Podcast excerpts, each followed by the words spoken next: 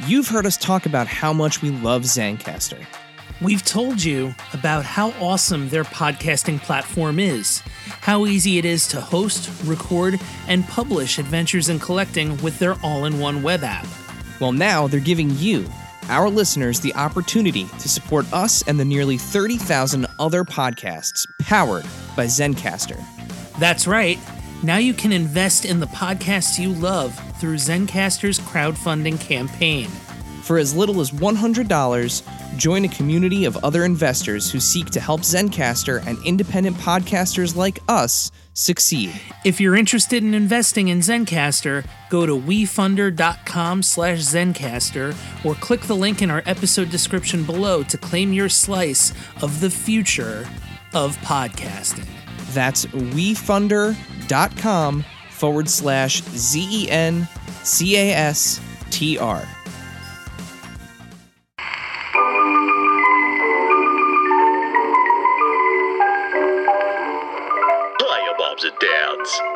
Adventures in Collecting is about toys, but it might not be for your children, especially if you don't like words like f- or sh or hole.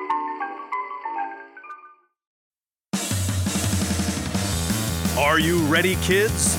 Get your parents' permission, check your mailbox, and grab your shopping cart. It's time for the Adventures in Collecting podcast. I'm Eric. And I'm Dave.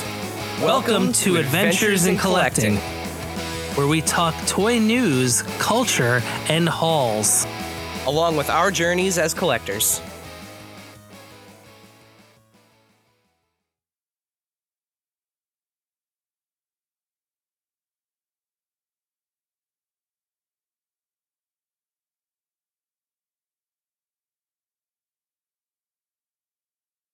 Hello, everybody, and welcome back to Adventures in Collecting. Hi. Dave, we are back. Uh, episode 102. I don't know how long I'm going to keep saying the number of the episode at the beginning of the episode. It's just still exciting to me that that we hit triple Yeah. digits. So that's fun. Um, but uh, in in a in a long uh, history of the show, uh, Dave, we have a guest. Yeah. Um, Eric's not going to bury the lead. No, no, no, no, I am not.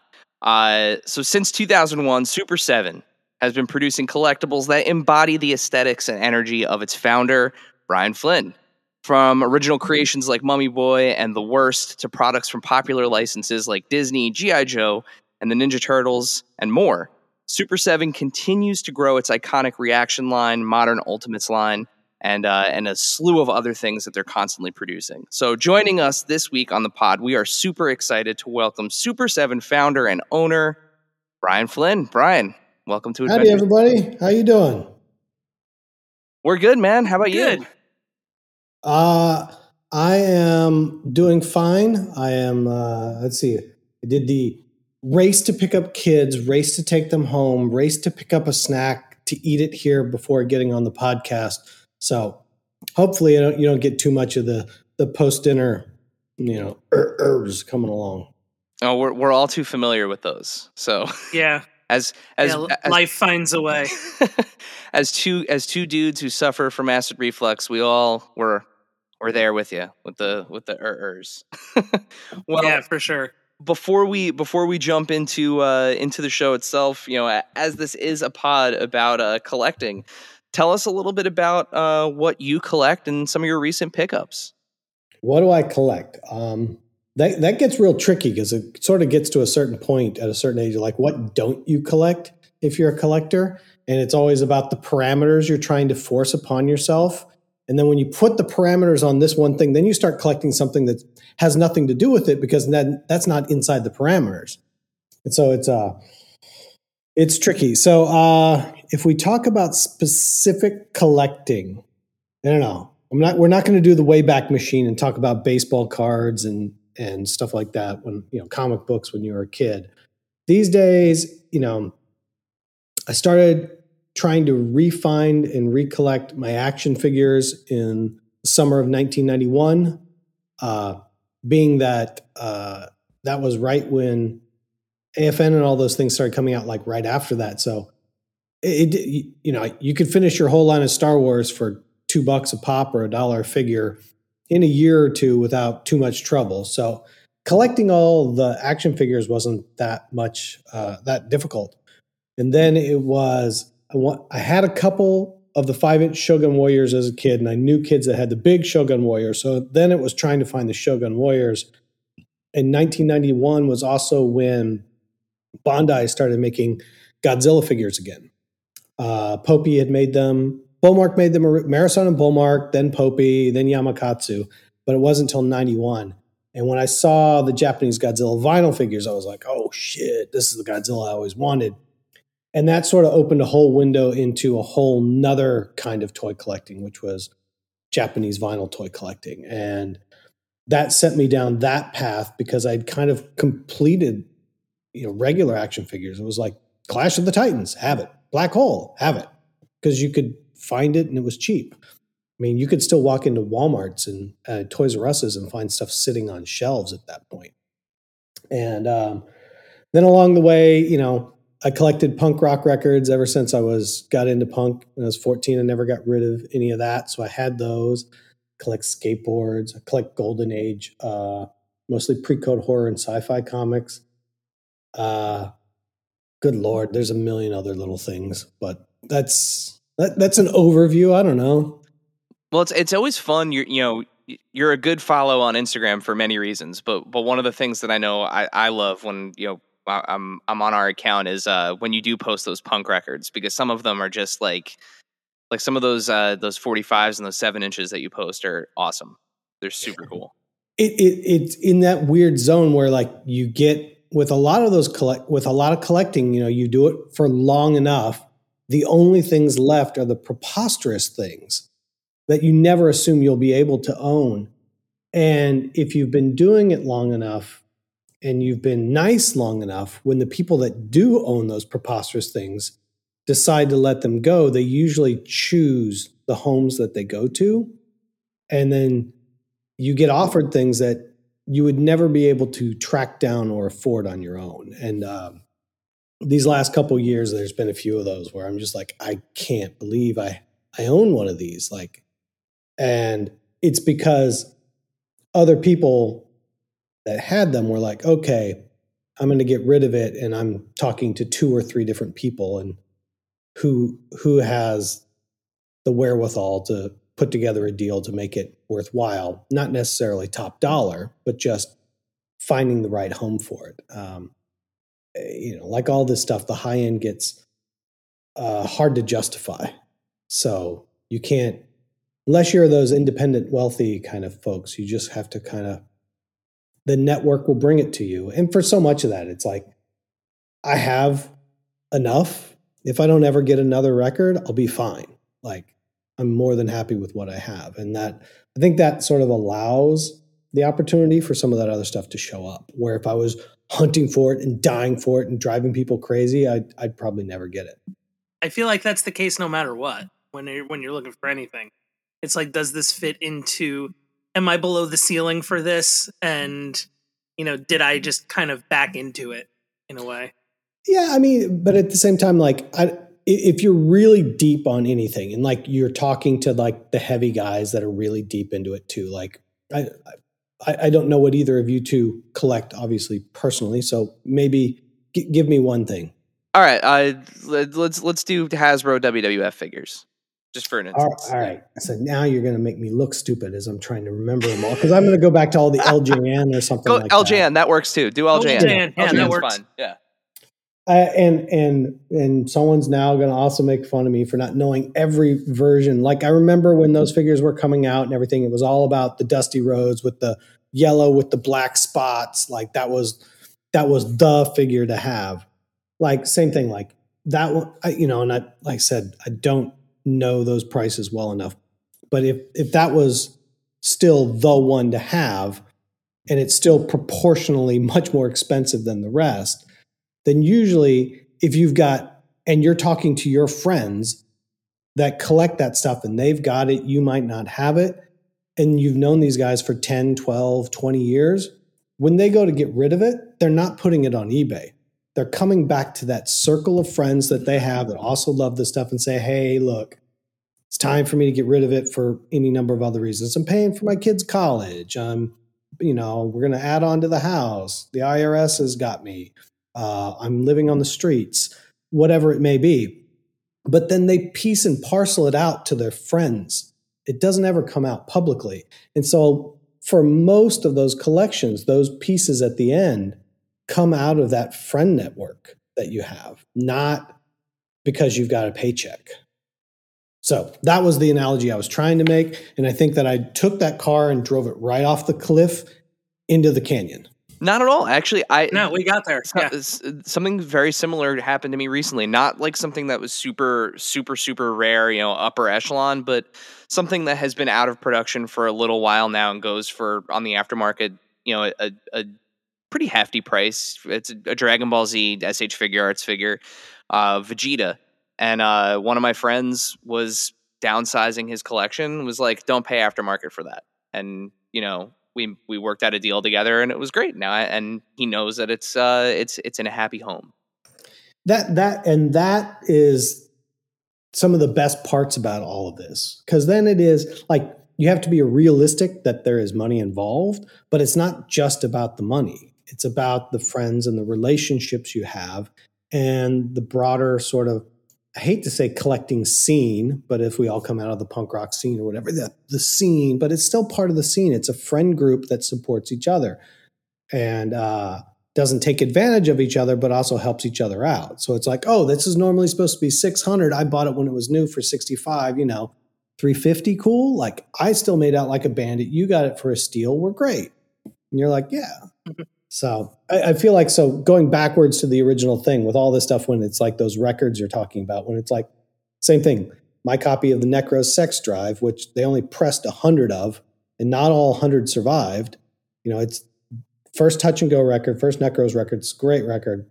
Plus, it's one of the rarest records ever made in punk. And it's like I didn't get it because I was able to buy it. I got it because a friend that had it since it came out when they were finally deciding to get rid of some of their records were like, I know you need this one. So you know, we we talk about punk rock, and uh, Super Seven has always had those DIY punk roots. Um, what's it like to have grown now to work with legendary bands, um, legendary punk bands, as well as bands in other genres?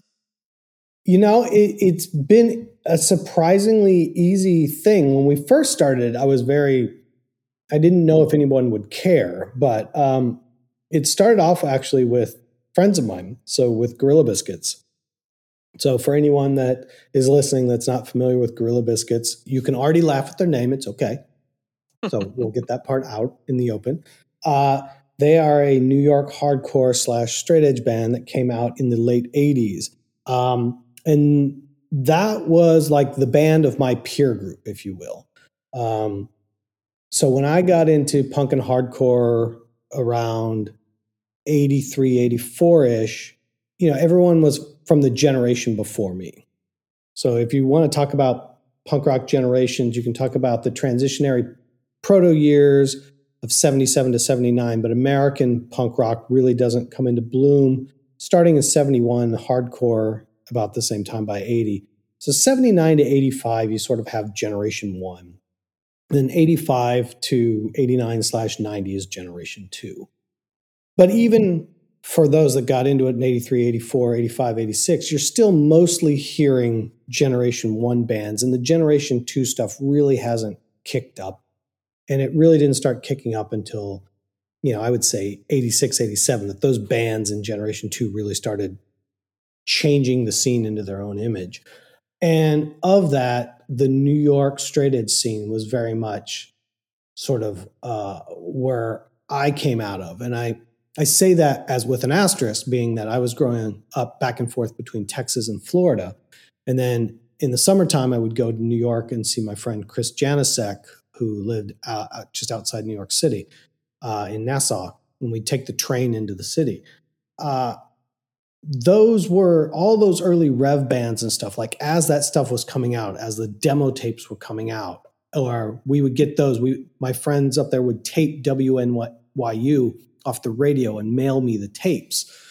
uh, so when those records came out, they very much felt like our friends, even though I technically didn't know them at that time. That was our peer group. They were our age and they were doing this and they were coming from the same point of view that we were. And it felt very familial. And then so when Gorilla Biscuits came through Florida in 89 on the Start Today tour, uh, I met them there. They stayed for a week in Florida with uh, Trevor Silmser from Awake, uh, and just went all over. They were like, "Whatever, we're in Florida. We're going to take a vacation. You know, go to the beach and stuff." And so I met them there. And then years and years later, when we were making final figures uh, at Super Seven, I just thought it would be really cool. One day, I was like, you know, they're the cover, the drawing of the gorilla on the seven inch is almost in the exact same proportions as the fight figures that we're making in conjunction with Secret Base in Japan. Once again, if you're not familiar with the fight figure scene, you can Google up Secret Base and then put in, you know, the Skull Brain, the Skull Bee, the the Ghost Fighter, Robot Fighter, some of those that I designed for them, the Skull Wing that Pushead designed, and Gorilla Biscuits fit right into that. So I just I knew that Civ had collected toys in the past because in the late 80s if you wanted to get good rev stuff you could trade them gi joe figures for toys. They had a flyer that came in the some of the early seven inches and said this this is the toys we're looking for gi joe batman superman stuff wow. and you could actually trade for limited pressings of record with toys so uh, you know on a flyer i just sort of emailed him because uh, we had mutual friends, and I said, "Hey, this is who I am. This is where I come from. We've met in these points in the past. You know, you're not going to remember me, but you know, this is what we've met in the past." And he was like, "Oh, this sounds fun. This sounds cool. You know, I'm I'm into it." And that it wasn't any more complicated than that. And then once we started talking and talking on the phone, it was the same thing. Like, although we've met briefly in passing in year, you know, many many years ago, as an adult, as we start talking, it's like, okay, we're from the same time frame, the same scene, and we think about things the same way. Like, oh, I know you, even though I don't know you. And so it was very, very quick and easy. And then, you know, I didn't know if it was going to work or not. You know, you're talking about Japanese vinyl's expensive to make. For clarification, we're not talking about records here. We're talking about toys, Japanese vinyl toys. Um, and, uh, you know, I didn't know what would happen on the collector side once we started making it because I knew what the Japanese toy collector would be. Like, oh, yeah, cool, $50 for a figure, that's normal. And, you know, this is, you know, we're talking 13, 14 years ago. Yeah. You know, uh, but for the punk rock guy, like, whoa, you know, is having a heart attack.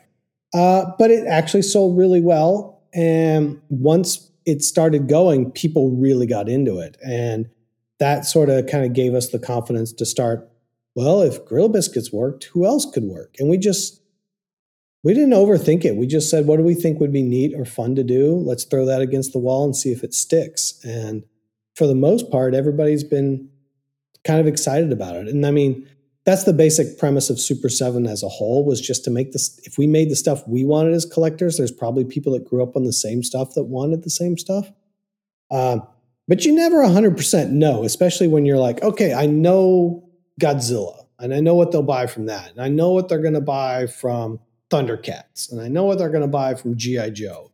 Now I'm going to make, you know, Agnostic Front. uh, is, is, that, are, are those, are still enough people going to show up to this party to make it worth our time? You know?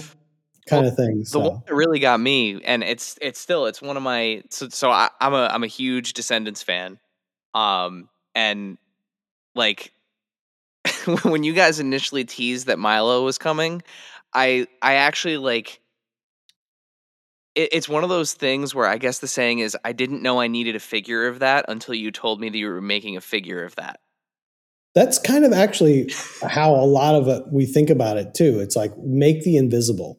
It's like because there's so much stuff where people, if I say, "Oh, what do you want from GI Joe?" people just start checklisting what's already been made and going, "Well, you can make a variation of this, and you can make a variation of this." It's like I'm a little less interested in that and more interested in what's the thing you haven't even considered from GI Joe. Like the PSA figures when we made the PSA figures. Like, yeah. Mhm. Or or what's the that. one that you guys just announced? The MP, right? The the Joe Yeah. MP is coming.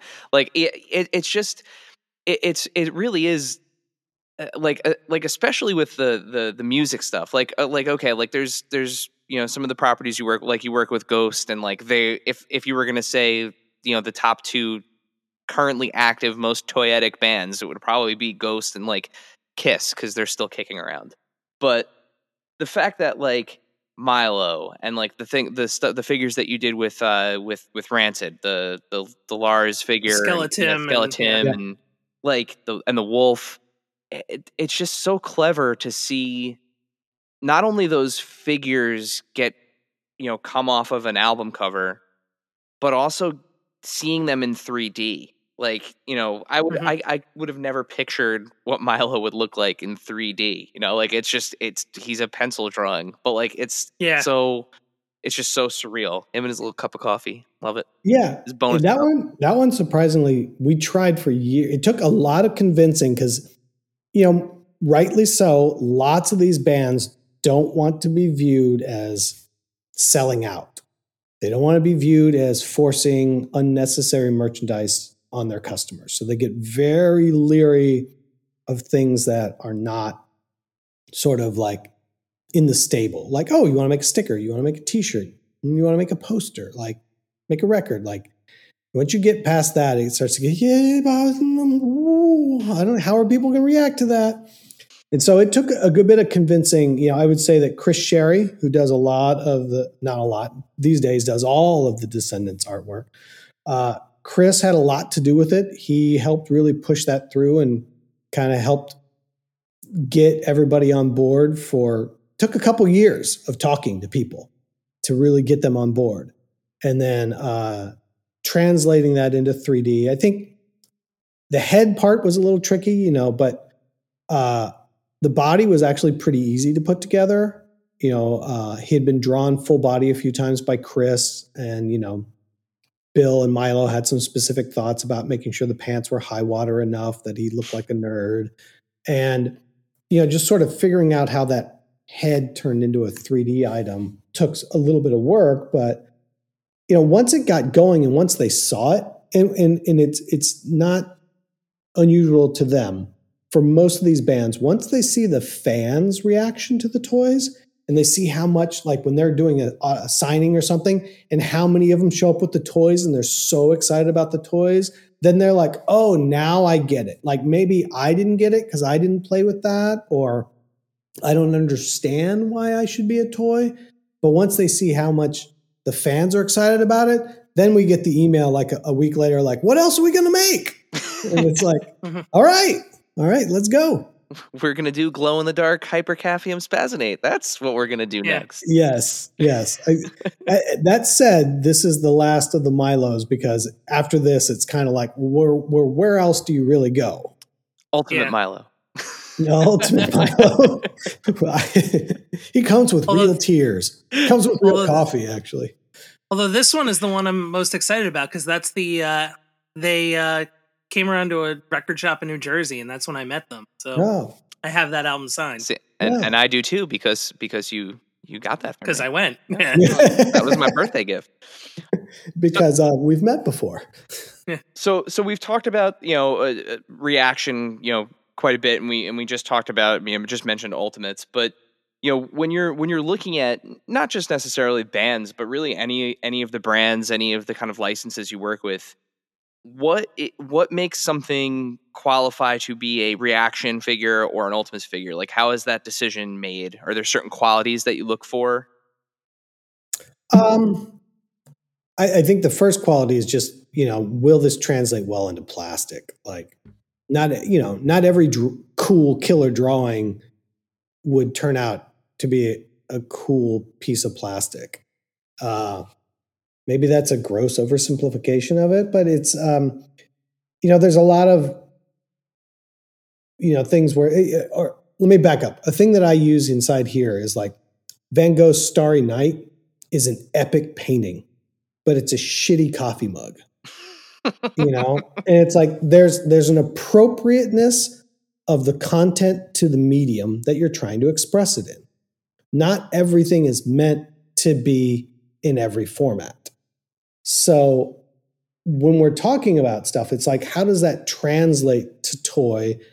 Is it playable? Does it make mm-hmm. sense? Does it, you know, you know, there's plenty of people listening. They'll be like, well, fucking reaction figures you can't play with. They only have five POA. And it's like, mm-hmm. five. if you're my age, five POA is so much better than 12 POA. Like five POA is by far and above my favorite articulation. And like we can all debate, but that's why we make ultimates. We don't ha- you don't have to you don't have to yuck my yum. Let me have my five POA, me and my boys over here like that, and then I'll make it an ultimates over here for you with all the articulation and the bells and whistles, and you can have that. But uh, you know, a lot of it is just appropriateness.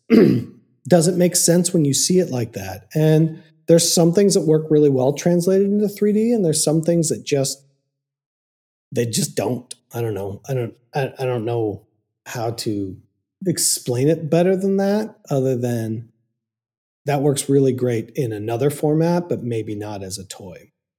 And you that, sort of see the same thing with statues. Like that'll make a great statue, but it doesn't. If once you try to break that into articulation, figure out how it moves, like it's not going to work anymore. It's going to look look awful. Now, are are there certain things? So, like you know, to that point, we've seen things like you know the fiend, like Eddie, uh, um, I'm, they live, they live, Pee Wee uh, Herman, right? We've seen a bunch of these characters in reaction form. Is there is there sometimes kind of like a limitation to the the use of the license like you know these are just going to be reaction figures or like do you make a reaction figure and go wow this you know really you know surprised us how well it sold like we should consider doing an ultimate pee-wee herman or eddie figure. There's there's two sides to it. So one yes there's there's very clearly that we get sometimes where something we make that we're not expecting just goes bananas. Like all of a sudden you're like whoa i, I was not expecting that. Then then the follow-up question very much is all right well if that worked in reaction i wonder if people will want it in ultimates with ultimates, there's usually a couple scenario that we use to sort of determine what makes more sense in ultimates. Sometimes it's the age of the franchise. So if it's a much younger franchise like Power Rangers, um, that customer is more akin to knowing, uh, and I'm, I'm stepping on my words again, trying to figure out the right way to say it. But you know, they're more in the mindset and the playability factor from what they had as expecting something that would obviously some of the figures that they had weren't ultimate level but that they've moved on into that mm-hmm. going backwards into things like uh, power you know reaction for power rangers is much more of a regression for that c- collector of that age some of them like the stylistic simplicity of it and the affordability of it. But you know, newer and newer licenses lend themselves more and more towards ultimates. The other thing is the the reality is when you're talking about ultimates, there's a stark difference in units we have to sell to cover over the cost to get these things made. So we can get away with a lot of stuff in the reaction scale that selling that same quantity at the ultimate scale would be disastrous. Um, and I say this all the time, and no one believes me, and no one listening will believe me again. But trust me, we make far less of this stuff than you think we do. And you all can sit here and do the math and talk about this and that, and you'll come up with your numbers. I can guarantee you they're all high and wrong. right it, it, and I, I phrase it this way, not negatively, which is you know a bunch of people that collect and you talk to them all online and you meet up with them maybe on the weekends or you see them at Target at, you know, as soon as doors open at seven in the morning doing your, you know, mall walk real quick back to the toy section to see what got restocked. Um, the reality is the rest of your life, everyone you work with, everyone you meet, your relatives, except in your case, you know, none of these people collect toys or care. And 99.9% of the people you will meet in your life do not care. So while your view that this collector market is huge and massive and everywhere, and they're making millions of these things is wholly wrong. so, so going back to that, it's like when something gets upgraded to an ultimate, you know, we've got to have a lot of confidence that we can hit certain manufacturing uh, thresholds that we don't have to hit if it's a um, reaction figure. And at the same time, or we go into it knowing that there's going to be at least two or three releases of it. You know, um, trying not to give away any secrets, of course, but obviously, you know, the Czarface, you know, Ultimate came out, and we're going to do that. There's there's a good chance you're going to get you know a Czarface Noir in the future, you know, because people are going to want that. But that we're sort of hedging our bets that between the two colorways, then we'll have enough of the units because we won't have enough just with a single release. And that's still a very like, you know, we hear it all the time. We see it all the time in comments and everything, you know, reuse and repaints. But like at the end of the day, you know, going back to like Japanese vinyl toys, like different colorways and, you know, like that's part of the the way that it works. Like that's that, that, that, that's exciting to me. I think there's other people that view it as, you know, there's. Uh, I'll, I'll back up like that. If you're talking about Godzilla collectors, like there are Godzilla collectors that love the Bullmark Godzilla, like me. I love it. It's so wow. The style and the way it's sculpted is amazing. And there's a whole bunch of people who'll be like, "That's not even fucking Godzilla. look anything like him." and the, you know, and they get really excited when they can see every scale sculpted. They they get into you see it really with robot guys especially. Like there's guys that are like i like robots because they're fun and fantastical. And then there's the majority of robot guys are i am analytical by nature and i appreciate the technicality in these robots. So the more stages of transformation, the more accurate, you know, the smokestack is on the back, the more I'm excited about it versus a guy that's like, I want this robot to look crazy, so I imagine it flying over and smashing a building. They're very two different mindsets and two different collectors. But going backwards to colorways is, you know, there's people like me that come out of variant hunting on vintage figures when you go to Japan, when I really got into Japanese vinyl, when they made this stuff for kids, the vinyl figures, there was never any concept that it was supposed to be accurate. They were like, what's going to catch a kid's eye? So they re- they sculpted all the characters kind of cute and they made them in bright colors. And if they ran out of a color one day, they just use whatever they had the next day. So you can find tons of paint variants on vintage vinyls, tons of them. And they're not artificially manufacturing things to make you buy two. It's just like, oh, we ran out of blue, use green. Oh, we ran out of green. I don't know, use red. Okay, we got green back in stock. We'll go back to green. I mean, there's no rhyme or reason to any of it other than they just used what was available and they made them brightly colored for kids. So for me, it was super cool to have this lineup of figures, and they're all in varying shades and just whacked out colors. Like Hedorah, the smog monster from Godzilla, is gray slash charcoal. The toy is bright yellow, and the variant is pink. Mm-hmm. That's it. Yeah. Like, fuck yeah. You know, you give me a pink Hedorah with metallic green spray and red highlights with black accents, I'll take that all day. That's so cool. So, for me, coming back to making action figures, I really like making variants and paint spins because it's fun to me to have a shelf full of these things. But there's a lot of people that you can hearken all the way back to like when McFarlane figures were hitting the stands and they'd be like, "Oh, they made a paint variant on this one. They're just trying to get me make it tw- buy it twice."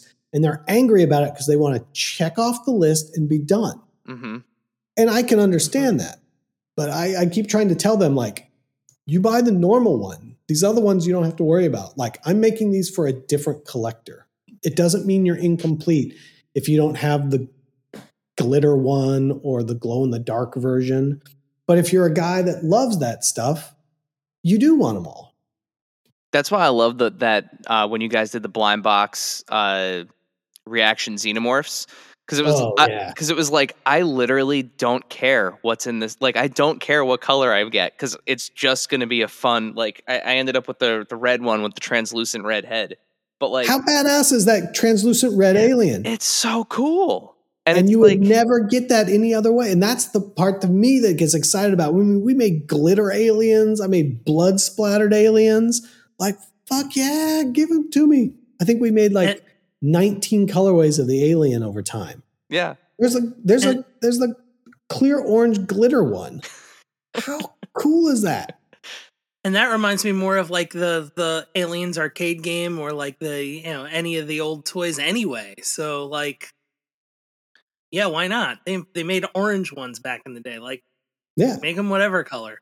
Yeah, and and and I think that that's that fine line between you know for a lot of people. There's there's people that are really like this is fun and I like this and I buy the ones that I like, and then there's a lot of people that a lot of type uh, of types of collectors where they're just very much like if I'm going to buy the line, then I need to have everything, and then you're just forcing me to buy stuff that I don't want. And it's like I'm not trying to force you to buy anything. Actually, I'm hoping you'll buy stuff but I'm not trying to force you into anything. I'm just trying to make these toys as fun as humanly possible. And it's okay to not buy everything, which is hard for all of us to to Yeah. to do. So speaking of one of the more fun properties you guys have, um, Teenage Mutant Ninja Turtles have been a massive hit. Um, and we recently saw an update on the Thundercats Thunder Tank. yep, it's on Um, the water. It's been a, Should it's be been a coming while into since the we've heard- warehouse actually. Oh, cool. sweet. Um, it's been a while since we've heard anything about the party van. How's Yeah. that coming along? Uh, Party Van, aka Turtle Wagon, aka Turtle Van, aka everybody calls it something different. Um, it's coming along well. Um, one of the things that we ran into with, you know, we got it done. It was tooled, and it's the same thickness as all of our other vehicles. The walls, which usually, you know, they're really, really heavy. I don't know if you guys have held Snake Mountain or not, uh, or anything. I've only seen it in person. I haven't gotten. Ha- I I did Yeah. not get to handle Well, it. Well, when you get to handle the Thunder Tank is ridiculously heavy. And so the wall thickness is just as thick on Turtle Van, but what we ran into was with Turtle Van, you've got the windshield, then you have the operable doors, then you have all the windows down the back. So actually then there's not that many points of connection between the roof and the body of the van. So even though we've got these really thick walls, there's still some torsion to it, meaning it, it turns and it can twist a little bit, and it doesn't feel, doesn't have that heft the same way that um, the Thunder Tank has. So we actually went in and started going back and retooling all the sidewalls inside the van to make them even thicker than normal so that when you get it, it has that same solidity. That even though it is exactly the same mathematically, because of those how thin those runners are between like the windows and the door frame and stuff like that, that it feels the same, even though it's technically not the same. So it's very close. We've got uh, updated test shots back from the new molds, but it just it's it's very close. But uh, I would say it's it's not going to ship until uh, just after Chinese New Year. Oh, okay. Okay. Like normally, it would be ready to go already. I mean, I, I mean, if you've seen other videos, we've had test shots forever, but we had to go back and remill all the uh, uh, mold. So if you imagine they come together and there's a space this big, we're milling them out to have a space this big, but then we have to change all the connections to Mm. every other part that it attaches to. So it's a pain in the ass, but I'm doing it for you. Because that's the thing. It's like if you if you get it in your hands, especially because the Thunder Tank is so massive, if you get it in your hands and it doesn't live up to what you had in your brain, uh, you know, I'm like, you'll never order from us again. If you feel let down at that price, it's got to be like, holy fuck. and and especially you know like today right you know e- expectations i feel like are are very high there's lots of Mhm. expectations Yes, Yeah, for sure. there, there.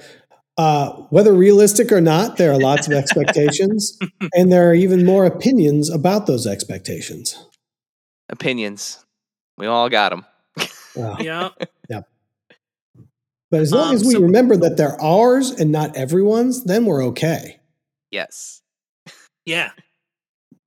And now, a word from our sponsors.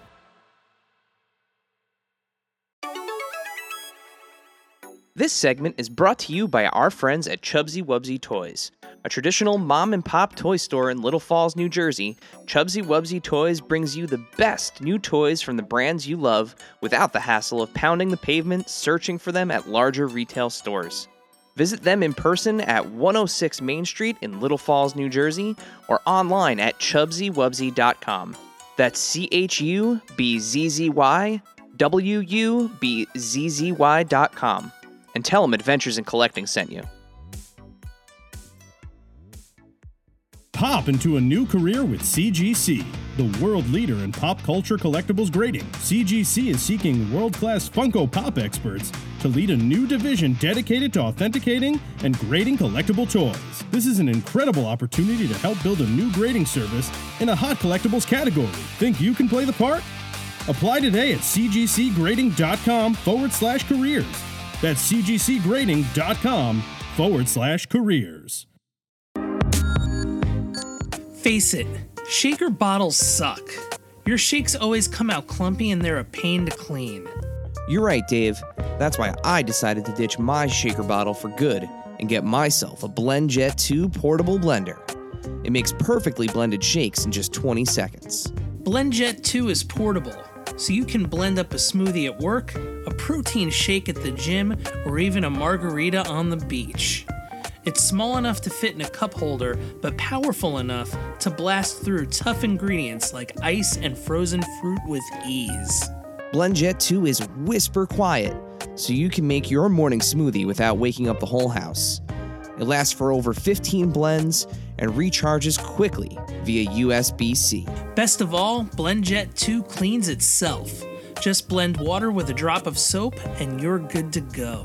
With an array of colors, patterns, or even Disney inspired designs to choose from, show off your personality while you're blending up something delicious on the go.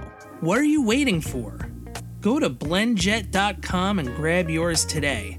And be sure to use the promo code AIC12 to get 12% off your order and free two day shipping.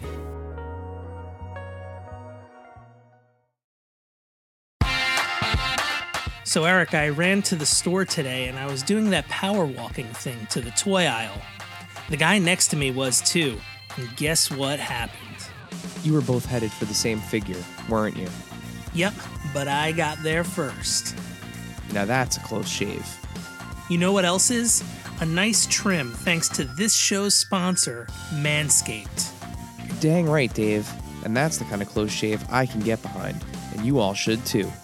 I just use the Mower 4.0 with its cutting edge ceramic blade to reduce grooming accidents thanks to their advanced skin safe technology.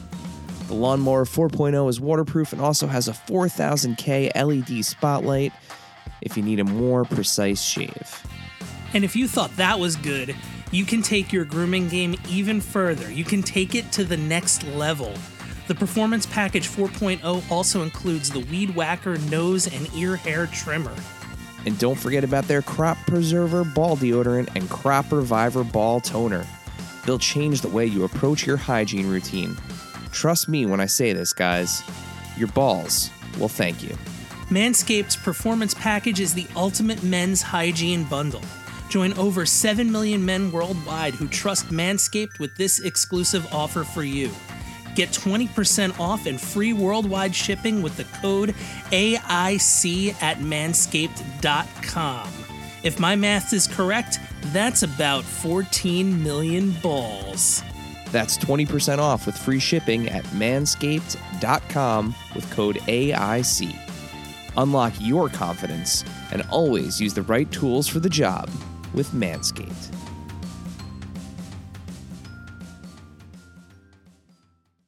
And now back to the show. Um, so you know, speaking of stuff that I've I've absolutely loved, um, we've seen legends like Andre the Giant, modern stars from New Japan Pro Wrestling, the Major Wrestling Figure Podcast, and the Good Brothers, um, put up by Super Seven. What's the future of pro wrestling in the Ultimates and in Reaction? Um, in Ultimates, um, working on some stuff with Matt and Brian. Um, there's a couple other things that we want to do. I mean, Ultimates and wrestling have been have been tricky. I think in general, if you look at the wrestling collecting market right now, there is so much stuff being made by so many companies. Uh, they, it's not. It's gone from being like the golden days to almost like um, flash flood of wrestling product. And so, like I said, there's so much stuff out there that I think that you know we're just going to pace ourselves and take it easy. I'm not trying to compete with Jazwares or Mattel. I don't want to be competing with everybody. You know, we just want to make some cool, fun stuff. But if all these other companies are also trying to make a million things at once, there's only so many dollars to go around. So we're just going to be picky and choosy and do a few things here and a few things there. Um, there's a lot of stuff we've talked about doing that we just need to kind of final on. Uh, you know, wave three of NJPW never came out, but all those guys you know, we've talked to three of the four guys and they're interested in doing it outside of NJPW. It just means it can't come with a Bullet Club shirt because they were all, it was all Bullet Club stuff.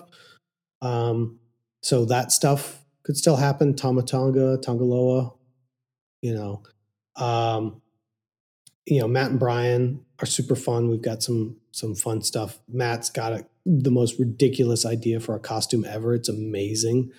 Uh, this is not surprising. That sounds about right. Uh, he came up with tracks. this idea for this costume, and I was just like, I, I got to hand it to you, Matt. I was I was really ready to be like, yeah, I mean, you know, I, I guess we'll do, you know, and I was like, this is really awesome. Like, we can't get to it till here. Can you shelve it till then? He's like, I got to think about that, you know. but uh, he has this costume idea where even for me, I was just like, that that one that one's some next level. That Did, one's the next level. And I'm sure he, you know, he he's keeping uh, TTD, uh, you know, busy with all those designs too, with all all those costume designs. Yeah.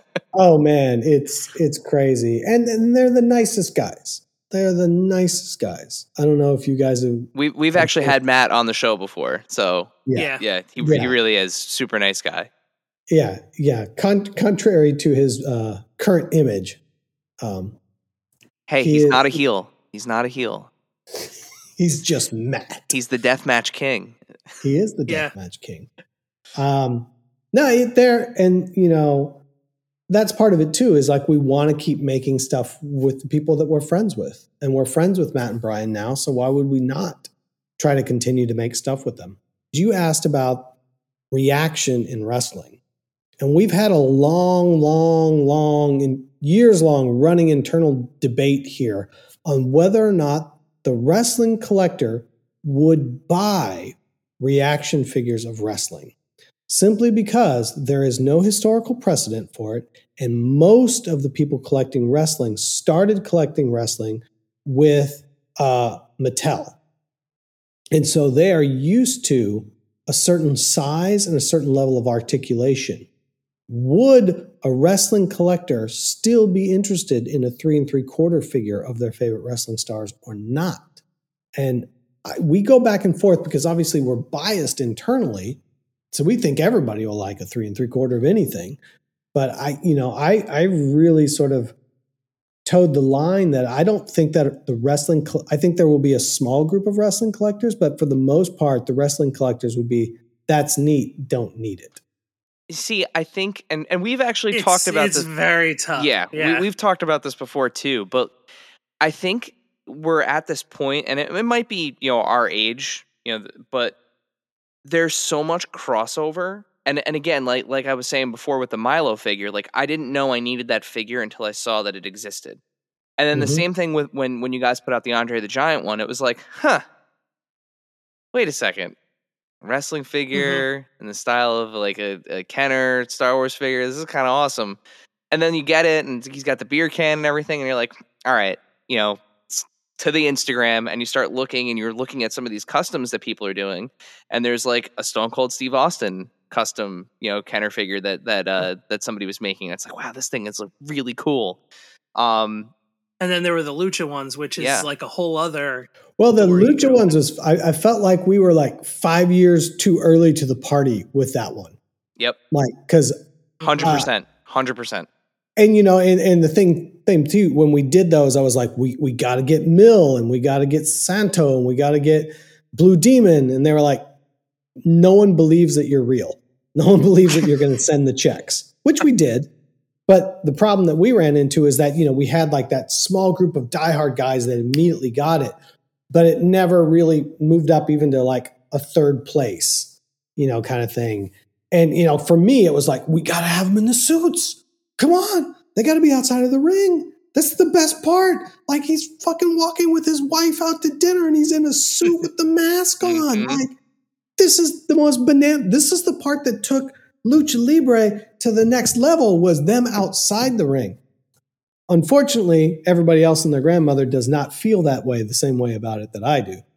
Where it's like i want to see you know blue demon in a turtleneck. Like you know Yeah, see, that's that's where you're getting into the Santo movies too. exactly Yeah, yeah. exactly and I, could- the So- card art you know just it would yeah no it was I'm- it, that yeah. was a phenomenal line that i like i said i think we were five years too early and i think i think everybody missed it and no one saw it and and I think that's part of the part of the reason why like right so, so you have you have your your LJN format you have your your retro Hasbro WWF format and then kind of from there you start to get into the more modern things and I think because there isn't a precedent for it but there is such a precedent for everything else being like everything is getting retroized like Right. you know See- see, Indiana Jones the- is coming back, and you know we're getting they're they're doing the, the the retro figures.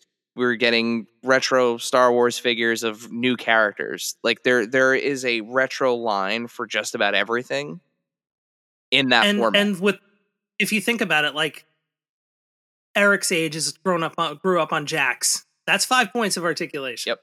yeah Yeah. but it, but It's it's also a, a slightly different scale Yeah, Sure. it's just big. But I Yeah. mean, the the majority Well, of the so- figures that I collected, you know, as a kid, were those three and three quarter to four inch tall Kenner Mhm. figures. You know, whether it was Batman, whether it was Star Wars, you know, like that's the bulk of my my collection. Yeah I, I always Star Wars. when I think about me. the reaction level of wrestling, and I oversimplify it, I go, if if because reaction, you know, based on our production numbers, they're they're expensive, comparatively speaking. I was like, is that guy walking in, and I'm making a grand assumption that it would even make it to the peg, which was, haha, probably not. Um, but if it was on shelf at Walmart, is that guy coming in there to buy wrestling, you know, Mattel figures? Is that guy going to buy my figure at twenty dollars when he can buy this other figure at nineteen ninety nine? That's twice the size with twice the articulation. And while I think it's cool, I've been very gun shy about the fact that I don't think that that guy's going to cross over in any meaningful way. I think there'll be a small group of people that absolutely love it because they grew up on it. But I've been very pessimistic. I don't know that that we could get enough people to cross over to really make it worth our time. And I, and I don't want it to be about dollars, but it, it's about not losing our ass. Mm. You know, Mhm. And I think too, So- it's about the right talent. You know, it's Yeah, about it's, getting it's the right definitely guy. the right the right. Oh no, there there there was there was there was talk at one point of some some crazy options, and I was just like, how much of a guarantee are they going to want to Mm. get that? Like get get what you want from the '80s, and it's like I don't think we can sell the number it would take to get us to the royalty threshold that would be required to do it. Yeah. Well, I mean, i- i- you guys, you guys are, you know, seem to be cranking out those those uh, major league sports figures, you know, and I mean, some of those guys must command quite a. No, that's all with the leagues, though. That's all the yeah. It's all league. I was gonna Oh, say that's true. the that's Yeah. the union. Yeah, that wouldn't be you, on an individual. You license basis. it from the Yeah. union, and you have to make a certain amount of players, and then the money gets divided evenly across all players. So there's no, no. That that's the only way I'm getting LeBron. Are you kidding? I'm not signing a licensing deal for LeBron. so, speaking of LeBron, the LeBron, the LeBron of New Jersey, the LeBron of New Jersey. Glenn Hard LeBron Rock- of New Jersey, punk rock. Glenn Danzig. Um, Yes. So as as two guys who you know grew up in New Jersey, you know, listening to punk rock and and you know listening to the Misfits, you, you and I got a chance to chat a little bit about it at New York Comic Con uh, this this past uh, or last year. Um, and uh, you mentioned that there was some more stuff coming from the Misfits. Uh, There is. Can can you tell us a little bit more about it? Do you have any any more updates you can share? Um, yes, and I, I can share some things, but I can't be specific because just all of them will not want it talked about until the product is ready to show. But we do have a whole a bunch of new sculpts and new characters. I say new characters, meaning new individuals uh, in in a new format. Um, so uh, the obvious thing is, you know, Glenn himself. We've been working with Glenn for a number of years to get his figure right. Um, deservedly so. He's very particular. That's why he's been successful. So getting it to the point where he was happy with it took some time, and which is completely valid. And uh, you know, we working with Jerry, working with uh, the rest of the Misfits team, with Caiafa and everybody, and so there's some cool stuff in the works. And I think when it comes out, I think people will be very, very excited. Um, that said, you know, as people that have bought Ultimates from us know, it takes a year to make something. So we're we we've got stuff in motion, but it won't come out till this fall. Okay, So cool. it's a little ways away. But you're gonna some of those things you've been asking about for the last three or four years, they're finally gonna show up. Oh yeah. Nice. There's some obvious holes in this puzzle. Like, you're like I, I can clearly see the pieces that I need to make this image whole. It's like, yes, we are aware. Awesome. Um, so one of the biggest questions that most people have surrounding Super Seven is, of course, cost of figures, Yep. um, especially on the made-to-order Ultimates. Yep. Um, what what goes into the pricing strategy and the made-to-order strategy to get these figures made and get them off the ground? I, I think, you know, once again, as we sort of touched on earlier, I think for everybody involved, you can as as the person that is actually doing this, trust me when I say there are far less things made than you think are being made. So um, the biggest hurdle, quite honestly, is overcoming the cost of tooling. Uh, so that's the first part. Like uh, the cost of tooling for these figures is is high. There's a lot of parts. There are a lot of big pieces, and so you've got a lot of tooling. Um, like if we eh, we're going to use some general numbers, if you will. If tooling costs fifty thousand dollars for a single figure, And the sculpt costs 5000 The output to make the gypsums costs another 5000 Spray masks cost you another 5000 That's $65,000, right? So if you only make 10,000 figures, which is actually a pretty big run. So let's cut that down. Say it's 5,000 figures. That means before we get started, it's what? $11.50 just for tooling, gypsum sculpt, and paint masks. Then you've got to pay to actually make the plastic. Then you got to paint the plastic. Then you got to pay for the box, the package. Then you got to pay to put it on a boat, ship it all the way over here. So you start adding it all up, like same thing, you know, these figures, you know, what if it costs $15? You know, factory doesn't want to make 5,000. They want to make 50,000. They want to take that Hasbro order. They don't want to take my order. So it might cost 15, $20 to make a figure. Uh, by the time you roll in packaging and everything else. So by the time it shows up, it's like they're expensive. Plus, as most people know, licensing, you have minimum guarantees, plus it's 15%. So if I'm selling it to you at 55, I am paying the licensor 775. 15% hmm. on top of what I've already is that right? Is it 775 or is it eight and a quarter? Hold on. 550 plus 275. There we go. It's eight and a quarter. So eight and a quarter is going to the licensor. If it's you know 5,000 pieces, my $65,000, whatever we said it was, that was 1150.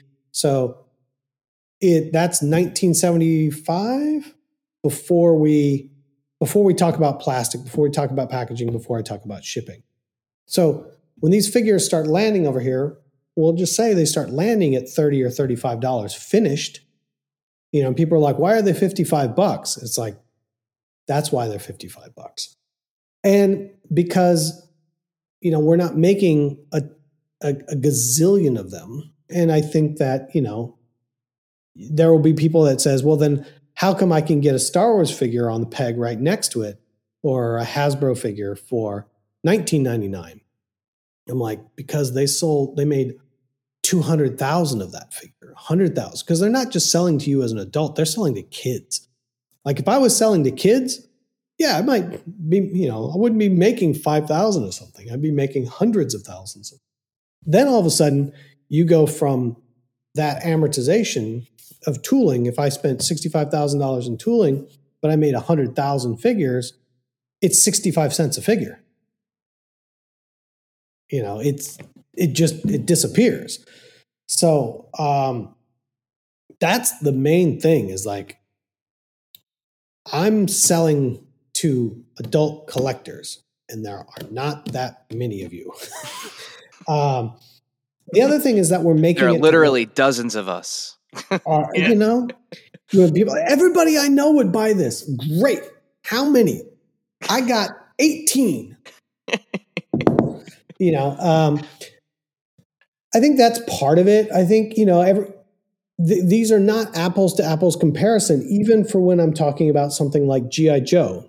So the GI Joe reaction figure is probably the thing that we've made we make the most quantity on, and even in then, you know, it's only in I think 900 targets across the country even hmm. though there are what 2000 2200 targets oh really 900 interesting i didn't know that yeah. I, f- I figured they would have been at every at every target oh oh no no no no there's, there's stuff that only goes to 200 targets there's stuff huh. that goes to 400 hmm. targets hmm. they, they have all sorts of strata and everything so we're on the boys action shelf in like 900 targets and people will be like yeah you're in target i'm like 900 targets and you you go in there and it's here's the four figures Cobra, here's the four figures Joe. That means Target ordered 900 of each figure. Like it's not changing the dynamic of what we're doing immensely, you know. Uh, so I think there's just you know a core difference, and then you know not without talking about you know somebody will use another company as a comparison point to what we're doing.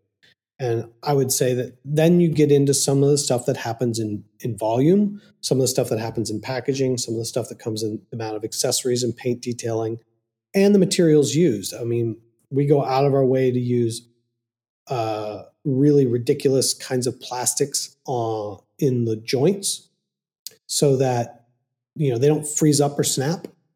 You know, uh, I don't know if you guys have had that before, where you know it's plastic on. So these are friction fits, but we'll pay for a much more expensive, different kind of plastic to use just in those joints. That uh, you know you have to do a separate dye lot to make sure it matches because none of the plastics are colored the same, even with the same thing. But it's like so that that that slide happens better. Like I and and I I don't want to in any way, shape, or form be derogatory about anybody else because the other companies making stuff out there are making wonderful stuff and they're really great people. Like we this is not a us versus them scenario. It's just that we this is the way we make figures and it costs more to make it this way. Like if we did a few things differently, we could bring the price down. But I want, if I'm going to pay this much, I might as well pay for the whole ball of wax and make it as perfect as I can. So when you get it, you're like, oh man, this thing's awesome. You don't hear any reports, and this makes it sound like I'm talking shit about somebody. I'm not. You know, you don't hear any reports about our figures breaking. And if you do, I'm going to replace it because it shouldn't. That means that meant it was a factory error. Like they don't break, they don't do that. They just function because that's the way they're designed to to work. Um, so, you know, it, it's that sort of thing where you know it, it's a hard sort of weird line on pricing again. If we use reaction as a perfect example, everybody's like, "This shit should be seven ninety nine at Target." I'm like, "Fucking five POA Star Wars figures haven't been seven ninety nine at Target in fifteen years." It's just what you remember Yeah. the price. Yeah. Yep. You know, the lowest you're going to find is twelve ninety nine. Most of the time, they're thirteen ninety nine. Sometimes fifteen ninety nine. Like, we're not that. We're a couple dollars more than these people. We're not that much, but it's your memory of what this is, and then you know you get in the same thing. You're like, these are being made by people in China making pennies. And it's like, no one in China is making pennies because if everybody was making pennies in China, like all of us would be making millions and we're not. Like it's why people are trying to move out of China, not just because of the geopolitical reasons, but because it's too expensive to manufacture in China now. Like China is going has gone through its industrial revolution. No one wants to work at a factory anymore. They want an office job. Like it's no different than Detroit did 50 years ago. Like hmm And and one of the things I, I I have to say, you know, your your reputation precedes you of you know being transparent, and transparency, and you know the- just appreciate the detail on the answer. I mean, it's it, thank you. hmm Uh, look, I, everyone here, it's like if I could sell those figures for twenty nine ninety nine, don't you think I would? I'd sell a shitload more of them. Make my life a whole lot easier. but I can't. Yeah. This is what it costs for me to make it this way. And I understand that not everyone wants to agree with my choices or that it makes my figures too expensive for some people. Which, you know, I don't want to be snotty about it and I don't want to be rude. I want to be empathetic to that. But at the same time, I only get to make this figure once. So I want to make sure it lives up to my expectations. And unfortunately, my expectations are a little expensive. this next segment is our q&a segment so uh, you know we we let our followers know that you were coming on the podcast and collected some questions for you from our followers. Uh, if, if you are listening to this for the, for the first time uh, welcome to adventures in collecting. Make sure you're following us on instagram at aic underscore podcast uh, for your chance to ask a question when we do have a guest. So uh, dave would you like to start brian off with the first of our q&a questions? Yes. Um, from one Dave to another. Best friend of the pod, Dave at Creepy NJ asks, "When can we get some more Mummy Boy toys?" Oh, that is a loaded, loaded, loaded question. All right. So hold on. I got to limber up for this one. All right, everybody. Here we go.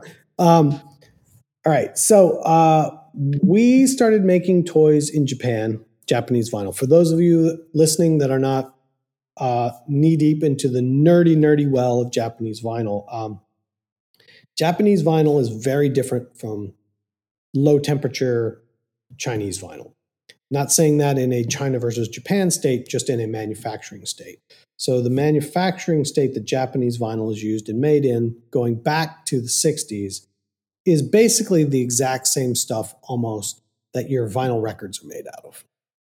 Where the stuff you would get, you know, in China is a is a much different sort of beast. So it's a really high temperature, high curing process that is very difficult to use. And the material goes bad in about four days after it's made. So you have to make material, use it immediately, and get rid of it. Um, blah, blah, blah, blah, blah. There's a host of things that I could go into about the quality of the material that if you hold them side by side, you'd be like, oh, okay, I get it. Long story short is getting toys manufactured in Japan is also a very difficult thing to do, uh, especially if you are not Japanese. So obviously, we are not Japanese, but we were the first Americans over making toys in Japan. Because uh, we were nerds. We went and found the factories that made the Marusan and Bullmark figures. Uh, we found some of the old sculptors and did interviews with them and started working with Japanese companies making figures for their, their companies and eventually making our own. So we work with the largest and original and best manufacturer in Japan. Um, I can't use their name because somebody else say it's talking shit. Um, in as much, I can go to the factory, I can talk to them, I can tell them everything I want. It's all fine. But I still cannot place an order directly with the factory. I have to give my order to a Japanese intermediary, and that Japanese intermediary can place the order with the factory because they do not accept foreign orders. Huh. It's still Japan, you know, Japan Japan thinks highly of Japanese. So, in as much, you know, for many, many, many, many, many years, we made figures on a regular basis because it was not super in vogue to do so, especially Japanese vinyl. It was expensive and everything else like that. In the last couple years, several other manufacturers have really gotten back into making vinyl in Japan again which means that my product gets bumped because I am not Japanese. Japanese customers come first. And because Japan works in such a pecking order referential way, I cannot move to another factory because those factories know that I work with this other factory. And to take a client from them would be rude and they would risk punishment by this bigger company. And that bigger company often outsources to them. So I am trapped. All my molds and tools are sitting at the best factory with the best craftsmen in Japan, but I cannot get product out. I have had product ordered now for a couple years that I have not been able. To. Wow. So um, hmm. that is the reason why I mean, I've got new sculpts that haven't come out that are sitting at the factory. Um, but you know, there's a reality to doing business in Japan, and you know, uh, that's one of them.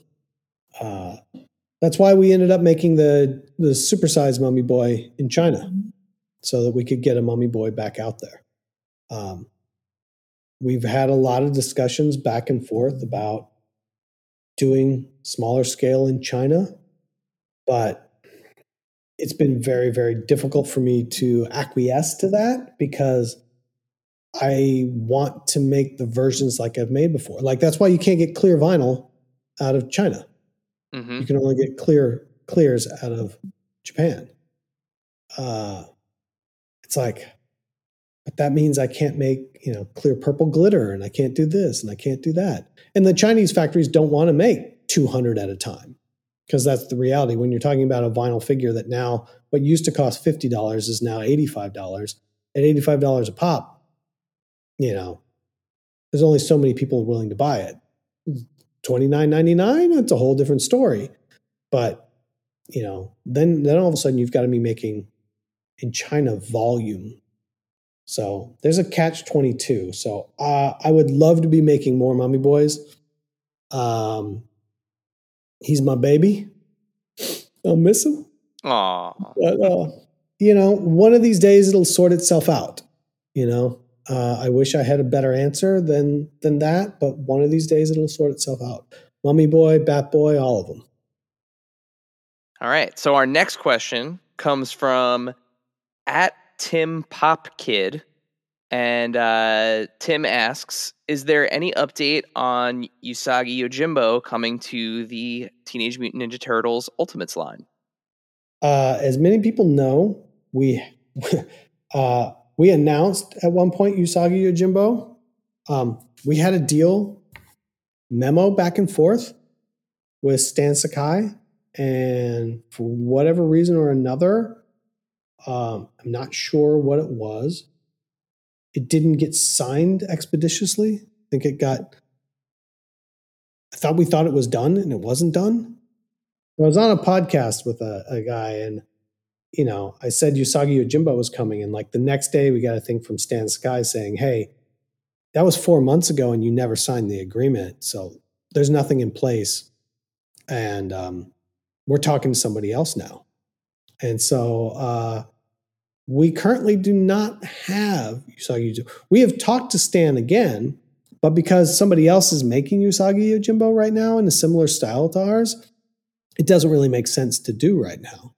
Uh, I think there could be a different point of view that we would do with it, but it doesn't make sense to be close to each other. So we're just waiting.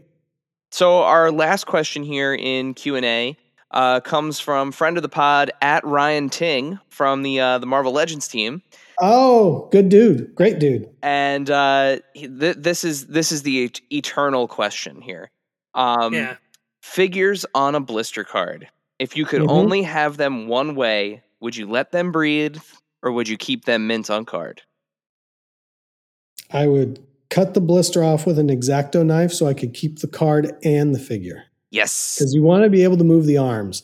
That was always the always hardest part about collecting vintage carded figures. It was like, you know, uh, I remember asking, God, you were talking about 2008 or so. I was on a thing and I asked at the it was a thing about the Super Shogun Stormtrooper. And after it was all said and done, I was like, if anybody has a blue stars, let me know. I'm looking for one. And I got a thing like a couple days later. It says, okay, I've got a carded one for sale. And I was like, I don't want a carded one. I got to be able to move the arms at the, you know, I got to be able to, to touch the skirt of this guy. Like I, I, I, it was a financial mistake not to buy the carded one.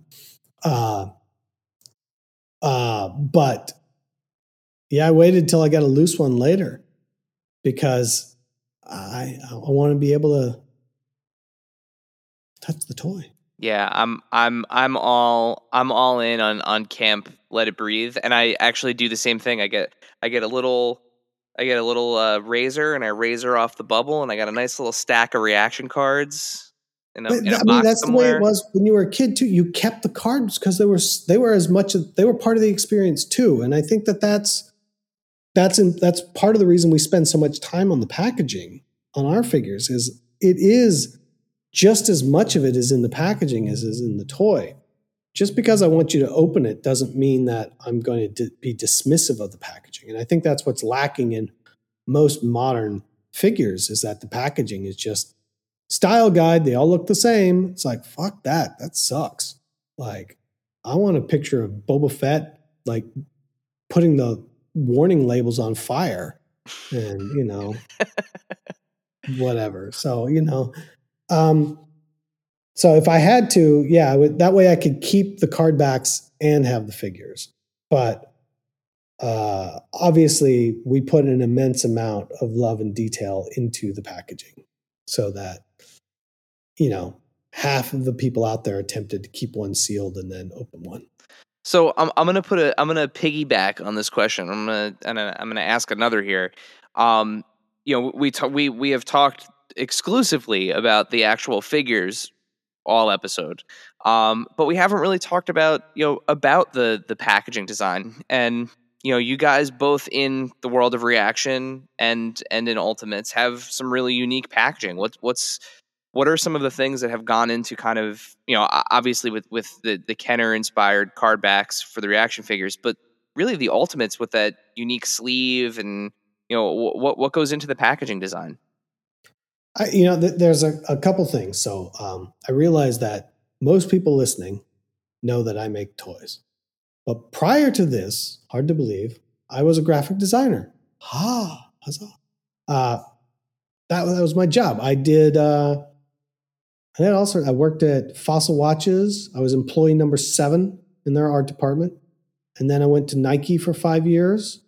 Um, I did LeBron's first logo.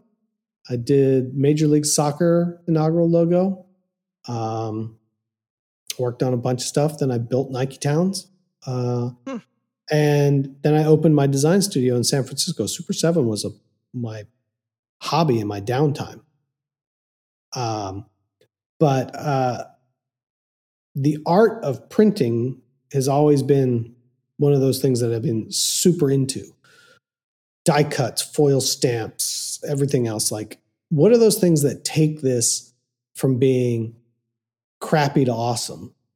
Um, uh, and, the thing that we always talk about within the design studio world, if you will, is it costs no more to print good design as it does to co- print crappy design. It's still ink on paper in that regard. So make sure it's beautiful, make sure it makes sense.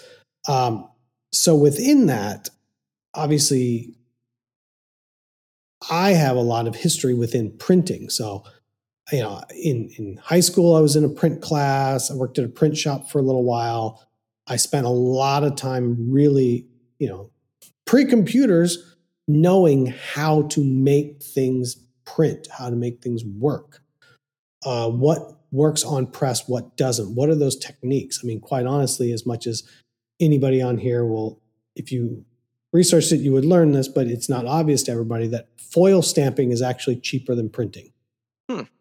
So, foil stamping, you foil stamp something, people go, this is fancy shit right here. Yo, this is that good shit. You know, it's that foil stamp shit. It's yeah, like, like, that Maria actually, card back. Huh? Like that Maria card back from uh, uh, Metropolis. But, but the the addition of foil to that card is actually cheaper than running it through the press a second time to get a fifth color. No shit. Because there you don't do print time. You, there's no press time. So the money in getting something printed is getting the printer up and running. The time it takes, the amount of paper and waste that it takes to get the printer up to speed, warmed up, all the ink densities correct, and getting the paper through. By the time you're ready to actually print, you're actually you'll spend six, eight hours getting it ready to print, getting all the colors balanced and looking right. You'll spend five minutes printing the actual thing. Just done that giant machine, getting that up and running, that's the expensive part. The actual printing the ink on the paper is nothing. When you're talking about foil stamp, it's literally you can look it up online. It's this literally these old machines, and no one listening can see my hands doing. And it's literally just this old machine with a foil ribbon. You put the paper in, it clamps it shut, and foil stamps it on with heat. And then you take out the paper, move it in. There's no machine work to get it up and running. Once you pay for the die plate, that's it. Choop, choop, choop. Nothing more. So adding foils, adding die cuts, those kind of things, yes, it is an additional cost, but as an as a add-in cost, it's not exponentially higher. So we go into all those projects like yes, there's a, a basic six by nine card back that this is the format that we use. But then anytime we diverge from sort of what is going on peg, it's like now all of a sudden we can bring in die cuts, we can bring in foils, we can bring in paper stock changes, we can all those things to really heighten the experience of it all, make it feel special. and then just secondly, like the packaging is part of the emotional experience. I mean, that's really part of it. Like when you see that figure on the peg as you turn, you know, turn into the aisle, if you will, like what you're seeing is the package. The package is the first thing that makes your heart go flutter before you see the toy. So half of my job is to make your heart go flutter. Like, oh my God, look at this packaging. Oh my God, it's, it's exactly how I imagined it would be. Yeah, that's my job. Well, I, I, I love the the uh, the feeling of because you know you're not finding ultimates at at a at a store yet. Um, you know, but you know you're, you're when you get them in the mail when you when you open that initial initial box and then you get the the because I, I, I, actually just again people can't see it but I just I just opened my Mickey and uh, oh. I was I was impressed with the I, I love the packaging the the like the mm-hmm. Fantasia mm-hmm. Starry Night situation going on step it's a it's a it's a good experience it's a good unboxing yeah, experience. floored the first time I opened that original Andre Ultimate. I was uh, it was like I was like this is I immediately put everything back together and was like I'm keeping this. yeah. That well but that same thing like you're like oh it's cool box. That's really fun. And you slide it up and it's the die cut ropes around him mm-hmm. sort of in direct proportion for where he's standing and everything. You're like oh they thought about that. That's fun. That's cool. Like this, this makes me this makes me happy or the belt that, on on on uh, Matt's Matt figure, yeah, the, or and Brian's figure, yeah, the, the belts. I, I can't remember if that was one of my design team's idea or if that was Matt and Brian's idea it may have been Matt and Brian's idea, to be honest. They were like, can we put the belt on it? And I was like, yeah, actually, yes, we can.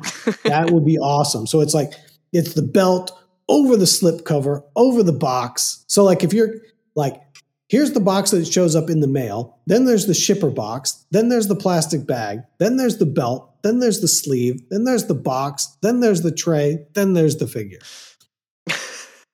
it might actually be almost wasteful and then there's the figures. Yeah, What's and, then and then their figures have figures in there. So. Yes, yeah. and their figures have figures. It's like a powers of ten thing. It is. Mm-hmm. well, that that brings us to the end of our Q and A section. Uh, thanks again Should to everybody. I be insulted that only three it. people bothered to ask questions? No, we, we, we got we got more than three, but uh, we, have they were we pre vetted them. We picked the best. All three. the rest of them were you know you know, can you give me a refund? When are you gonna come up? When will you jump off a bridge? Kind of well, no, we get we get, and we've said this before on on the show, but most of the questions we get are like, when are we getting this character? This, when are yeah. when are we getting this? When does that which, come of, out? Of which I cannot answer any of those questions. Exactly. Exactly. Yep. Um. So yeah. so so rather than than putting you in a position where you get to say, I can't answer that. We just skip yeah. those. We just we just mm-hmm. we, we, brush those aside. So right. uh, before we let you go, though, it is it is uh, it is time for our final question. So, Dave, for, for customary, yes. Would you like to fulfill your role as this podcast's James Lipton and ask our final question? Well, yes, I would. Um. So, Brian what is the your favorite and or strangest piece in your collection? It could be one of each or it could be both. Favorite piece in my collection. I would have to define then kinds of collections. So like there's a there's a different thing in action figures than there is in Japanese toys than there is in records or whatever else. Um, if we're talking about classic vintage action figures, my favorite piece is Farm Boy Luke. Uh, because as a kid, I just loved that figure. Uh, I have a, a, special affinity for Farm Boy Luke, Death Star Droid, Gonk Droid, and X Wing Luke. Those four, as a kid, I had, and I just thought they were the coolest. Um, you know. Um, and Farm Boy Luke was always, you know, everybody else has Boba Fett or Stormtroopers or Darth Vader, but Farm Boy Luke, for whatever reason, that figure of the two, and I think it's because while I I love the orange jumpsuit one there, um, can't really tell it's Luke. So that was my Luke. I uh, I saw Star Wars once as a kid, and it just melted my brain, and I was convinced I was going to grow up to be Luke Skywalker. So that I, I, it, it wasn't so much a projection issue of just that that's that's the figure. And I remember, you know, as we talk about figures now, like all the little that's sculpted so well, all the little sort of drapes and pleats in the outfit itself, and then all the the banding sort of on his boots and everything it's a it's a beautifully done figure, beautifully done figure. Some would argue that it doesn't look like him, but it, it didn't need to look like him. It captured the essence of who Luke was, and so uh, those are my favorite from emotionally in the action figure collecting uh, side. Um, but then it's it's hard because then I contrast that immediately with the greatest figures ever made in action figures, which are the Tomy Tron figures. Those translucent Tomy Tron figures. Jolly Rancher Tron weapons. figures. They are, mm-hmm. they are the greatest action figures ever made on planet Earth. Hands down. No one can tell me what different. They are ungodly and I I think that those are the most they're, they're just perfect. They're perfect in sculpt, they're perfect in manufacturing, the translucency and consistency across thicknesses and variables. It's just they're they're just next level. And they're they're astounding. And that movie was just as important to me as Star Wars. It would be really cool if yeah. there was a company that had like a license with Disney that made like three and three quarter inch retro style figures that's it would just be cool. It would be cool. One of my all-time favorite movies. Yeah. I'm just gonna. It's it's, it's, my, it's up there for me too. It, it's number one is Star Wars. Number two is Tron. Empire, you know, is three or four, five, six, somewhere. Jedi's, uh, fucking Ewoks. Who cares? you know. No, those those Tron figures are really special. Those, they're, they're, they're they're they're very very special the the manufacturing involved in them that you don't understand as a kid, but is just next level. And yeah, they're they're astounding. So that's action figures, and then if I have a holy grail within that, it's the Canadian card back walking R two D two. One of these days, I'll get one of those. I uh, I, I didn't think about it in the last last Hake's auction, for which was good for everyone involved um, because I should not own that. Um, but Canadian wind up R2D2 is just that card back is so awkward and amazing that it's fucking incredible. Um, all right. I'm, I'm going to keep going. So when we talk about Japanese toys, my favorite two are the, the Marusan slash Bullmark standard size Godzilla. It is the alpha and omega for me for collecting Japanese toys. I think it's still the greatest thing ever. Uh, if you're a Japanese purist from Japan, you're like, yeah, Toho kind of sucks. We're into Ultraman and he came first anyway. So I don't really care. But that figure, I mean, we made a giant size figure with Marusan back in like 2005 or 2006 of that figure just because of the same thing. It's like, I hate the Bullmark giant size. I want this one in giant size. So we convinced Marusan to make a giant size of that sculpted mold. It's it is the greatest Godzilla vinyl ever. And like I said, it looks absolutely nothing like him, uh, which is why it's so amazing. Um, that, though, the thing that really kicked off the rest of my Japanese uh, toy collecting and still my other favorite and would follow on for a lot of people if you just Google it and look at it as weirdest is the Bandai standard size Inazuman or Popy slash Bandai standard size uh, he's Popy in most cases. So we're going to go with Popy then for everybody. Um, Inazuman is blue, baby blue, covered in yellow lightning bolts. And he is actually a moth that shoots electricity. So he starts off as a regular dude, and when he goes to Henshin, aka transform, he actually has to go into Sanagiman, which is a cocoon first. Then he henshins again and breaks out of his cocoon, and he is Inazuman, and he's got these, you know, lightning tentacle moth things coming off his head, and he's covered in lightning bolts, and it's just one of those things where I saw it with no context. I've never seen any of these tokusatsu shows, and I was like, what the fuck is that thing? I have, there is no frame of reference that I have that allows me an entry point to understanding what this is. And I, I need more of this in my life. like, how do I find out more?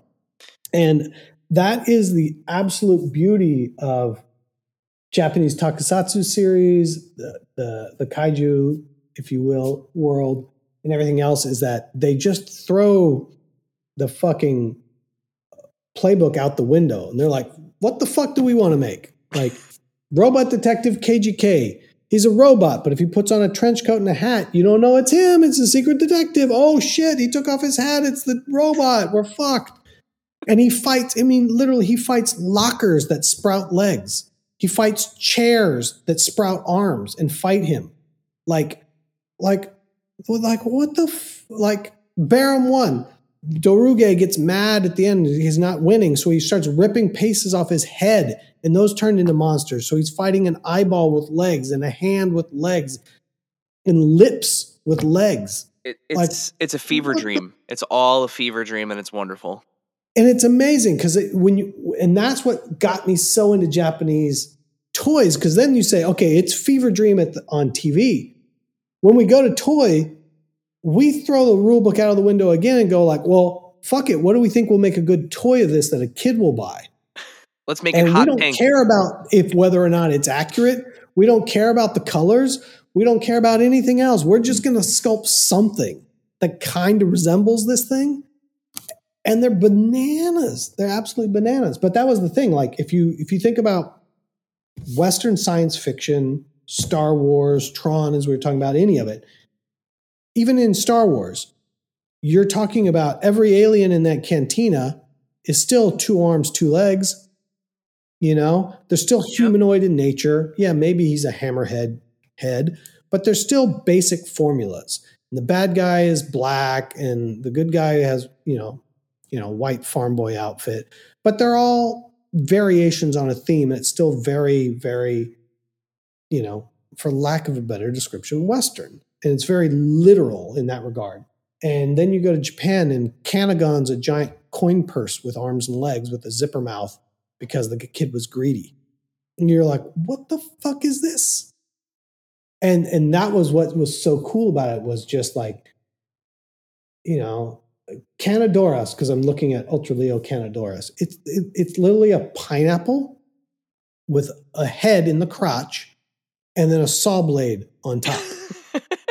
so somebody put that on paper, drew it up, held it up in a meeting, and the team went, "Yes, yeah, that's the one. That's the one. Go get it." I, this is another joke I always make. If you think about somebody going to an American movie studio and said, okay, got an idea. Here's the movie, here's the pitch. Giant radioactive lizard, and he's going to fight the concept of smog. And to win, he's going to rip the guy's eyeballs out.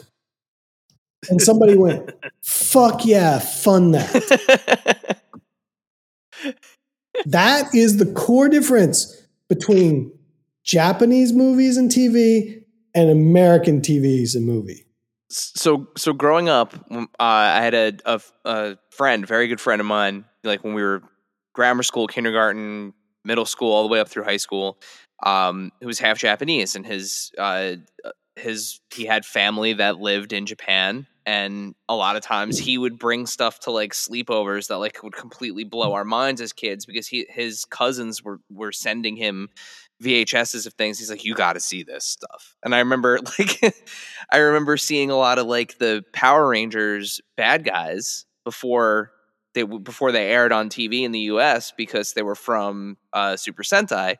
But I- Yeah. I, remember the first time we saw anything with Pudgy Pig, and it was like, that's a pig in a gladiator helmet that's eating with a fork and a knife. He's literally eating everybody. yeah, with You're a like- giant fork and knife. Yeah. You're like, how, how did this get? Did, did this? Was there vetting involved in this or not? And like somebody along the line was like, no, this is the one, and they were right. Yep. Yeah. And that That's introduced, you think about it, that ended up being the gateway for an entire generation of kids, um, you know, Western uh, audience kids into, you know, kaiju culture because they were seeing, you know, Power Rangers uh, after school. Yeah, uh, completely, completely. It was a game changer. And I think for me, you know, when we go back to this, it wasn't even like I didn't know any of these shows. So I didn't come to any of it with baggage, if you will. Like I remember being in Japan once and talking to a, a very well established collector over there that was a, a good friend of mine. And I was needling him about Condor Man variations uh, just going like, I know they made a talking vinyl, but did they make a missile firing vinyl? Uh, what about the standard size? There's this, the you know, there's the there's the seven inch one, but then there's the nine inch one, but they're not really true standards. And at the moment, he just stopped me. He was like, "No one cares about Condor Man because it was a dumb show to them. I don't know the show. I just look at the toy and the design of it, and I'm like, Condor Man kicks ass. You know, it's the equivalent of like I had a, a friend of mine uh, that's ma- married to my friend Dennis who came over here, and she was really she was so hyped on Dukes of Hazzard, and she really wanted a Boss Hogg figure. And I'm just like, it's fucking Dukes of Hazzard. Like, no one cares. but she's not coming to it with the baggage that I have Yeah. she's not coming with the baggage. She's just coming to it and being like, this stereotype played out in this media with these figures is super interesting to me because it's crazy and bananas. If you really think about that show, General Lee with, you know, we're always running from the cops and we run away and we smash their car, but it's all okay. It's not like they drive to my house the next day because they know where I live and arrest me. you know? And they're playing on all these crazy Southern stereotypes Boss Hogg eating fried chicken in an all white suit. Like Colonel Sanders didn't just walk in there by himself with the big cigar. And, like, you know, it to us, it was like, all right, it's fun, but dumb. Yeah. To them, it's just like, this is an amazing pastiche. And so it's the same thing for us going across looking at their shows. And they're like, that show was dumb. And we're like, no, but character designs are amazing. So you have these shows that Americans collect that drove the prices through the roof in Japan because you couldn't give it away in Japan till all the Americans started buying it. Like there's a there's a guy called Leaf Man from Ninja Arashi. He's just basically made of leaves and he has this sword. And we would go to Japan and I'd buy every Leaf Man I found every year. And we sell them in the store. First going to Japan and the, you have to preface this with like vintage Japanese vinyl has always had sort of a hundred dollar floor. Like you got to have a hundred dollars to get in the game. So it was like I'd go there and they'd be a hundred. Next time I'd go there, they'd be one twenty five. But I'd buy two or three, and they'd be sold before I even got to the back home. Then they were one hundred and fifty. Then they were two hundred. Then they were three hundred, and we stopped buying them at 300 because we're like, all right, this is stupid now. But now you can't touch them for under a thousand. You want to know why? Because there's none in fucking Japan. Because we bought like 40 of them over the course of a decade, brought them all back to Americans, and every American collector has one in their collection. And now all the Japanese guys are like, this stupid Leaf Man from Rainbow Man's the hardest. I mean, from um, Ninja Arashi's the hardest one to get. And you're like, that's because he's the best. It's it's Brian's fault. That's why. there, there's a couple of those where you know Tiger Seven's another example. Like nobody in Japan gave two shits about Tiger Seven, and after a while, they're like, they started raising the prices because all the dumb Americans had come over here and buy this stupid Tiger Seven. Well, now Tiger Seven's expensive as fuck because no one has it. but the Americans. S- scarcity, scarcity. Yeah, I mean, it would be that same thing where it's like, I'm not thinking of the exact right example, but you know how like if you would go backwards, you know, you'd have those things where Japanese would get really into vintage denim and they bought out all of America's vintage denim. They like searched the whole country and bought it all up. Like, you want ten thousand dollar jeans, you got to go to Japan because they have it all. There's certain lines where of uncool Japanese toys where they was uncool over there because of the show, but Americans looking at it with completely different eyes drove the prices up through the roof because they bought it all up because it was the trash that the Japanese didn't want. And the Americans were like, give it all to me. I'll take it all right now. So, so Brian, before we let you go, please tell everyone where can they find out the latest about Super Seven? Uh, where should they be following you on the internet? All that good stuff. Um, obviously on on the socials, yo. Uh, it's uh, you know at Super Seven on Instagram. Uh, I believe there is a Super Seven Facebook page. I don't go there, so I don't know. Uh, I don't have I don't have time enough to manage my Instagram, much less Instagram and Facebook. Um, I actually do think that supposedly there's a Twitter and a TikTok, but I, I am not aware of them. The- it's a terrible thing to say. The Instagram's a good one. That's where- Super7.com, yeah. though, is where you can get everything. If you want to buy stuff, super7.com. It's got all the latest right there for you. But yeah, I, I view the world, social world, through the tiny porthole of Instagram because that takes enough of my time already. That's that's the good one anyway. The other ones are Yeah, it's the true. other ones are. That's that's where that's where we call home too is Instagram. So we're we're with you on that. There's, there's The not other as many are uh, conspiracy theories on Instagram, although they're there. oh yeah, they are. They are. Well, they're, they're easier to filter out. Well, listen, uh, this was incredible, Brian. Thank you so much for taking thank you for so taking the time to be with us. Uh, you know, and and you know to tell us all about your collection, about what's going on with uh with with Super Seven, and uh, let's let's definitely do this again sometime. Definitely. Uh, as unfortunately, anybody that's sitting here at an hour 40 in has learned I am all too willing to hear myself talk. Just terrible. Well, we're all we're all too willing to to give you that that platform. So there there we go. We want to listen to you talk. Yeah, we want to listen. Oh, this is a sad, sad, uh, sad state of affairs. As my daughter would say, this is what you call symbiotic relationship. hey, we we we are the. I was gonna say we are Venom. I don't know. I don't hmm. know how else to end. I, I think symbiote. Yeah, I think we're- we'll just let that slide. Yeah. yeah. Yeah. we'll just let it, we'll leave it there. Dave, you want to send us home? Bye, everyone. Thank you, dear listener, for hanging out with us today. Subscribe, rate, and review us wherever you listen, and then tell your friends to do it. Thanks also to Joe Azzari, the golden voice behind our intro. Our music is Game Boy Horror by the Zombie Dandies. Find more about them both in our show notes. Follow us on social media at AIC underscore podcast on Instagram and Twitter. Stop by and say hi, show us your toy hauls, and share your toy stories. Maybe we'll talk about it in a future episode. Don't try this at home. Void where prohibited and some assembly required. Each sold separately, not a flying toy. Consult a physician if your toy run exceeds more than four hours. This has been a non productive media presentation. Executive producer Frank Hablawi.